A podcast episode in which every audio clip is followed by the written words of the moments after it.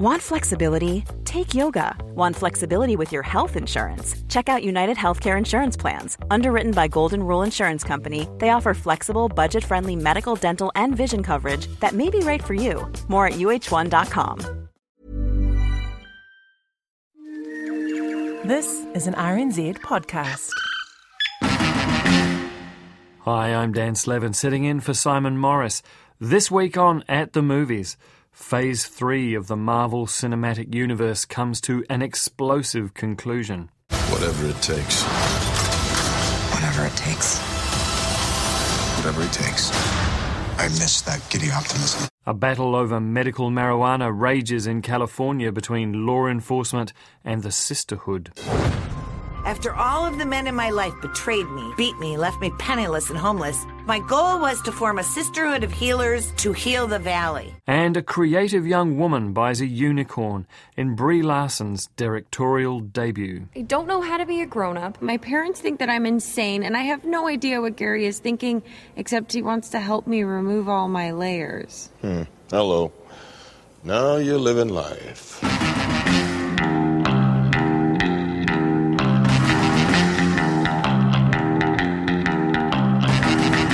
This week, cinema owners have never had it so good, with Avengers Endgame breaking box office records all over the world on its opening weekend.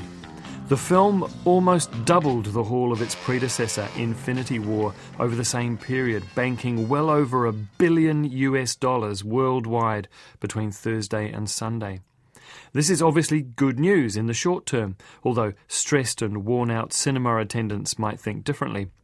And the film's success has proved to be a bit of a challenge for me as I tried in vain to find a session with some spare seats so I could watch it a second time on your behalf. But there's something else going on here that we should be really worried about. Avengers is a Marvel franchise, and Marvel has been owned by Disney since 2009. Disney has owned Pixar since 2006, and later this year there's going to be a Toy Story 4.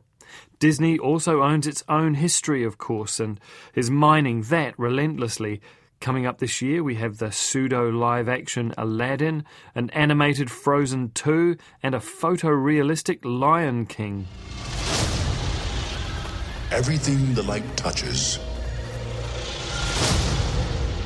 is our kingdom. And let's not forget that in 2012, Disney bought Lucasfilm, which opened up the possibility of all these new Star Wars movies. Star Wars 9, now known as The Rise of Skywalker, is due out just in time for Christmas. And the icing on the cake of all that is the purchase of 20th Century Fox earlier this year, which means Disney is going to own four more Avatar films. Another awkward wrinkle in the fact that Disney owns all this property is that this week Fox announced that Steven Spielberg's imminent remake of Leonard Bernstein's West Side Story, set in the late 1950s, don't forget, won't feature any characters smoking because that doesn't fit the Disney brand.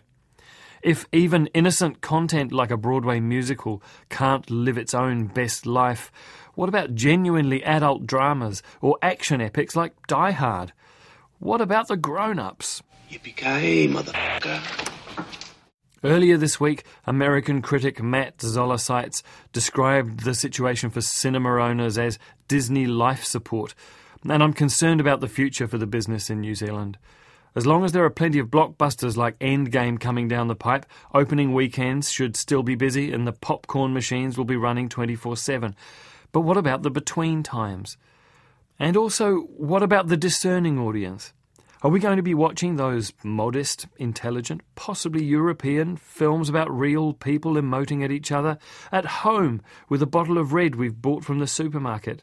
and other really challenging art house obscurities, the difficult, the challenging, possibly painful, are they going to be restricted to film festivals so they don't contaminate the mainstream and allow film buffs to get all their year's big screen viewing in one period of annual leave? Every year around this time, I get to sit in for Simon, and I think things are changing. When I was a newspaper film reviewer back in 2007 2013, there would be an average of six or seven features released every week to choose from. Now the average is more like four, or if you're looking at this week, only two.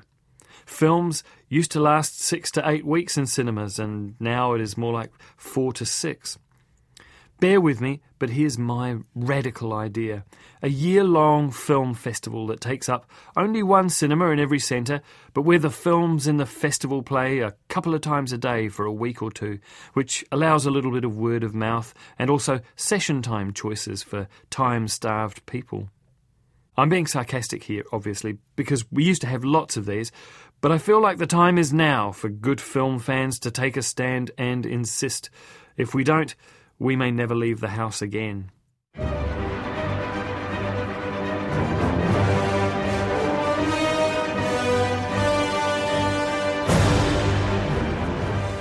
All of which just brings us to the end game. The biggest film in the world right now, on the way to becoming the biggest film in history, a genuine cultural phenomenon. I wrote an initial review of it for the RNZ website last week. You can find it by searching Avengers. That first reaction was positive. I genuinely enjoyed it much more than I expected and found it to be much more fleet footed than the heavy handed predecessor Infinity War. But an extra week has given me plenty of time to think about its flaws and to reconcile myself to the idea that while Endgame has plenty of enjoyable moments, it maybe can't stand up to the tire kicking that a really close reading would give it. A quick reminder, if you aren't one of the many millions who've already seen the film, of the premise. Thanos, the psychopathic eco warrior determined to bring balance to the universe by removing half of its life forms, and let's be honest, the mathematics of that aren't really worth investigating. He's carried out his plan thanks to his possession of the six powerful Infinity Stones and headed off to peaceful retirement, tending his garden and making soup. In outer space, Robert Downey Jr.'s Tony Stark is floating around in a spaceship that's about to run out of food and air.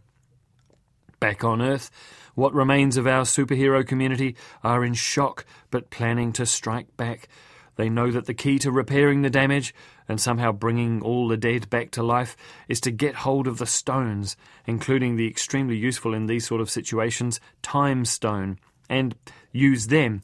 But Thanos is still in possession. He used the stones again. Hey, hey, hey. We'd be going in short-handed, you know. Look, he's still got the stones, so. So let's get him. Use them to bring everyone back. Just like that. Yeah, just like that. Even if there's a, a, small chance that we can undo this, I mean, we owe it to everyone who's not in this room to try. If we do this, how do we know it's gonna end any differently than it did before? Because before you didn't have me. Hey, new girl. Everybody in this room is about that superhero life. And if you don't mind my asking, where the hell have you been all this time? There are a lot of other planets in the universe. And unfortunately, they didn't have you guys.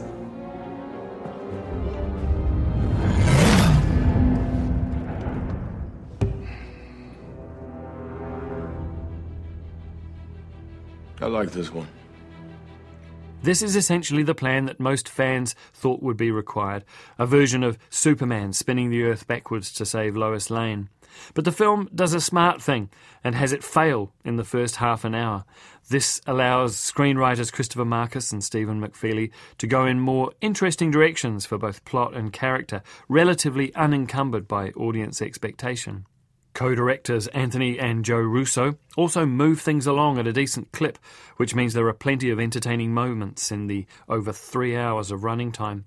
It doesn't feel too long while you're in it, and part of the reason for that is the balance between emotional material, dumb gags, and there are relatively few giant digital battles. I've always tended to tune out a bit during those.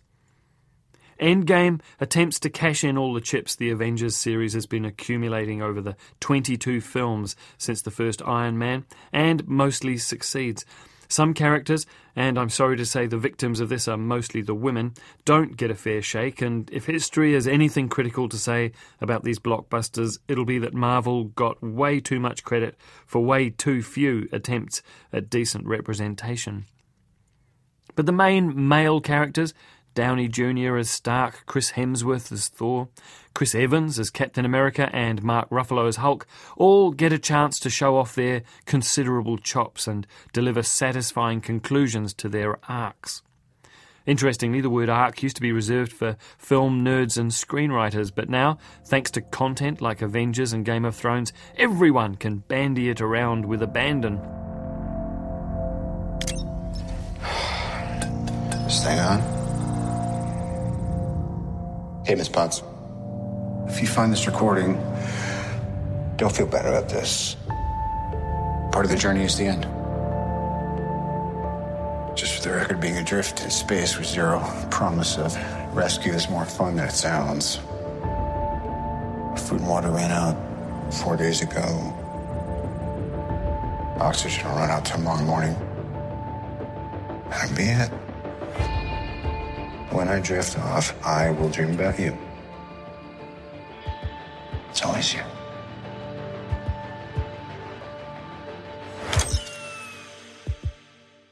The overarching theme of these Marvel pictures, and I include the Guardians of the Galaxy pair in this assessment too, is loss. Loss in the sense of bereavement and grief, obviously, but also loss in the sense of defeat. You always get the feeling that these characters, with their enhanced abilities and colossal potential, are always falling short of their own expectations and having to reckon with that disappointment. It's this tragic element that gives the characters and stories their depth, and Endgame is a fitting resolution to that theme. Fifteen years ago, Peter Jackson's Lord of the Rings Return of the King won 11 Oscars, partly as a tribute to the grand storytelling achievement. And I found myself wondering during Endgame whether the Academy would take a similar opportunity here. It has that similar epic feel, especially when you get near the end and you realise that everyone has to have their own little valedictory moment and you find yourself getting a little dust in your eye. Before we're done, we still have one promise to keep. If we can't protect the Earth, you can be damn sure we'll avenge it. Avengers Endgame is rated M for violence, and it's playing on almost every screen in the country, some of them in 3D now. After all of the men in my life betrayed me, beat me, left me penniless and homeless, my goal was to form a sisterhood of healers to heal the valley. Before long, I was surrounded by these incredible, like minded women who believed in the healing powers of cannabis. Last week, when I trailered Breaking Habits, I described it as a documentary about nuns selling marijuana, or Mary Jane, depending on your generation, for medicinal purposes in California. I was wrong, and I'm sorry. The women in this film are not nuns, they only dress as nuns for corporate branding purposes. The leader of the pack, Christine Meeusen, is a former corporate warrior and survivor of an abusive and lie filled marriage. Penniless and with three children, after escaping her polygamous husband, she joins the fledgling Occupy movement and has an anarchist epiphany. She will channel her feminist anger, her contempt for patriarchal concepts like law, her concern for cancer patients with impossible pain, and her neoliberal entrepreneurial spirit into a business that'll keep her family in chocolate milk, her customers in PCB based pain relief, and her acolytes engaged with a movement that some might say is over idealized. The G men of the Trump government, though, have another idea and they're determined to enforce the law regardless of the headgear of the perpetrator. The number one cash crop in California has been marijuana because it has made certain growers wealthy beyond their wildest imaginations. People say it's just marijuana, but the federal government still treats marijuana as an illegal drug. I will take their product and I will take it to the dump and I will cite them into court. This film made me angry like few films have in recent years ostensibly balanced, it comes across more as an advertisement for this driven woman's business rather than an investigation into the rights and wrongs of medical marijuana. The Sisters of the Valley are not a spiritual congregation, and their appropriation of the uniform is an insult to all people of faith. She sounds like a libertarian rather than a humanitarian. The statistics show that when marijuana was illegal, by far the greatest number of convictions for use and for dealing were to African Americans. Now there is a loophole that allows dealing for medical use. The money makers are mostly white and increasingly corporate. That situation is fundamentally immoral. And this film, Breaking Habits, if you take it at face value, reinforces that immorality. The characters are vivid and articulate, and the feminist subtext is important and valuable, but it ignores a more important truth. Capitalism is capturing a business that used to be a source of income for minorities. The economic benefits of liberalisation or decriminalisation are not being shared fairly. I turned to my children and said, We need to join the Occupy movement. And all the kids said, We'll go to Occupy with you Saturday if you go as a nun. So it sort of started on a dare.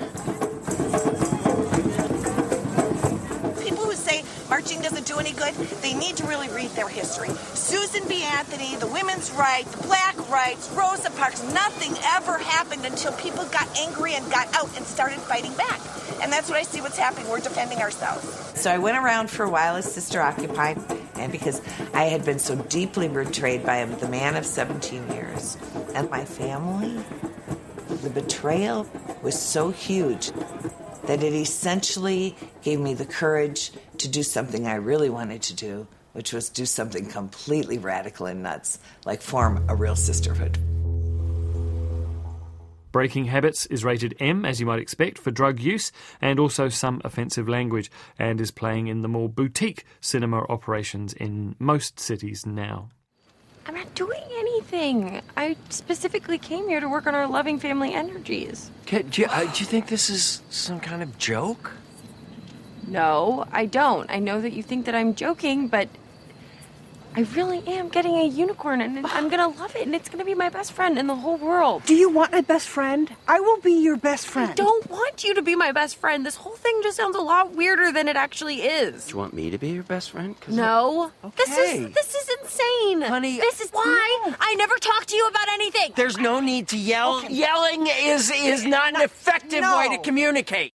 Around the same time Brie Larson was becoming Captain Marvel, she was already working alongside the actor who played S.H.I.E.L.D.'s Nick Fury, Samuel L. Jackson, in a charming little indie comedy called Unicorn Store, a film that was also her directorial debut. Launched at Toronto in 2017, it was bought by Netflix and it has taken them over a year before posting it to their streaming service. Were they waiting for Captain Marvel to come out so they could take advantage of all the publicity? By golly, you may be right. That doesn't really matter though, because it's here now, and it's a really good example of a low budget, independent film that's going to struggle for screen space out there in the cinema world, but might have a long, loving life for audiences online who stumble across it because of the algorithm. Larson herself is Kit, just thrown out of art school for over enthusiastic glitter application, and she's back home with her earnest parents, Bradley Whitford and Joan Cusack. Home I again. want to make sure they're all Honey! displayed very prominently. Honey, you remember Kevin? Kevin from down the perfect, street? Not a hair out of place. Dad! He's back in town, sweetie. He's got an apartment right by the mall, and he has a beautiful head of hair. He's a good-looking kid. That's him, isn't it? yes. It is, I bet. It is. Kevin! Oh my God! For dinner! Oh, what a surprise! Wow, Kit, you look just the same. Going temping to make a crust, she receives an invitation to an exclusive store opening. And when she gets there, it's Mr. Jackson offering her the chance of a lifetime. She can buy a real life unicorn, just like she imagined she would have when she was a child. But she has to pass some tests first financial, housing, and a stable um, and loving environment. I don't know how to be a grown up. My parents think that I'm insane, and I have no idea what Gary is thinking, except he wants to help me remove all my layers. Hmm. Hello. Now you're living life. What's the next requirement? I don't know if you're ready for that one yet. Of course I'm ready. I'm building a home worthy of a unicorn. I've got plenty of hay. What's left? What, I gotta hang a magic rainbow in my kitchen or some shit? Surround the unicorn with love. Hatred in your heart is like a dagger to hers. And what do you think about that? Surround it with love. I can do that. That's like hugging, right? I can totally hug a unicorn. Maybe you just need to figure this one out for yourself.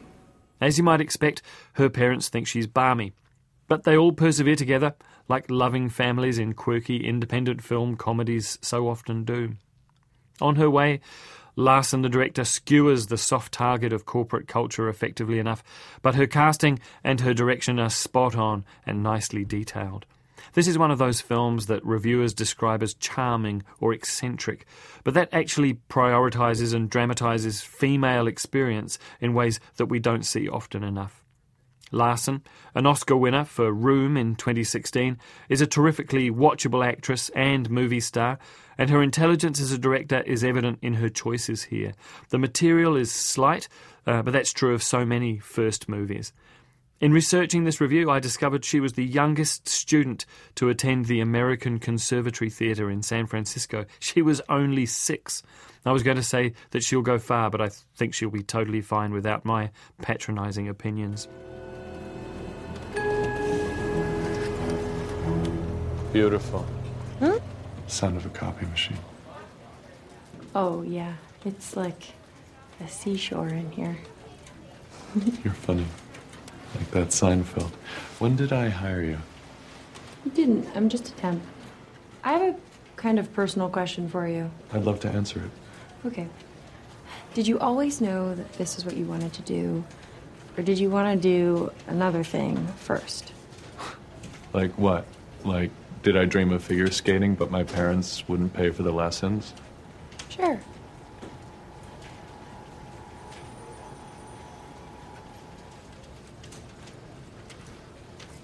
Why not wish we could fly? We can't, so we focus on what we can do. Unicorn Store is streaming on Netflix, and according to their rating system, uh, it is suitable for 7 plus and uh, parental guidance. And that's almost our program.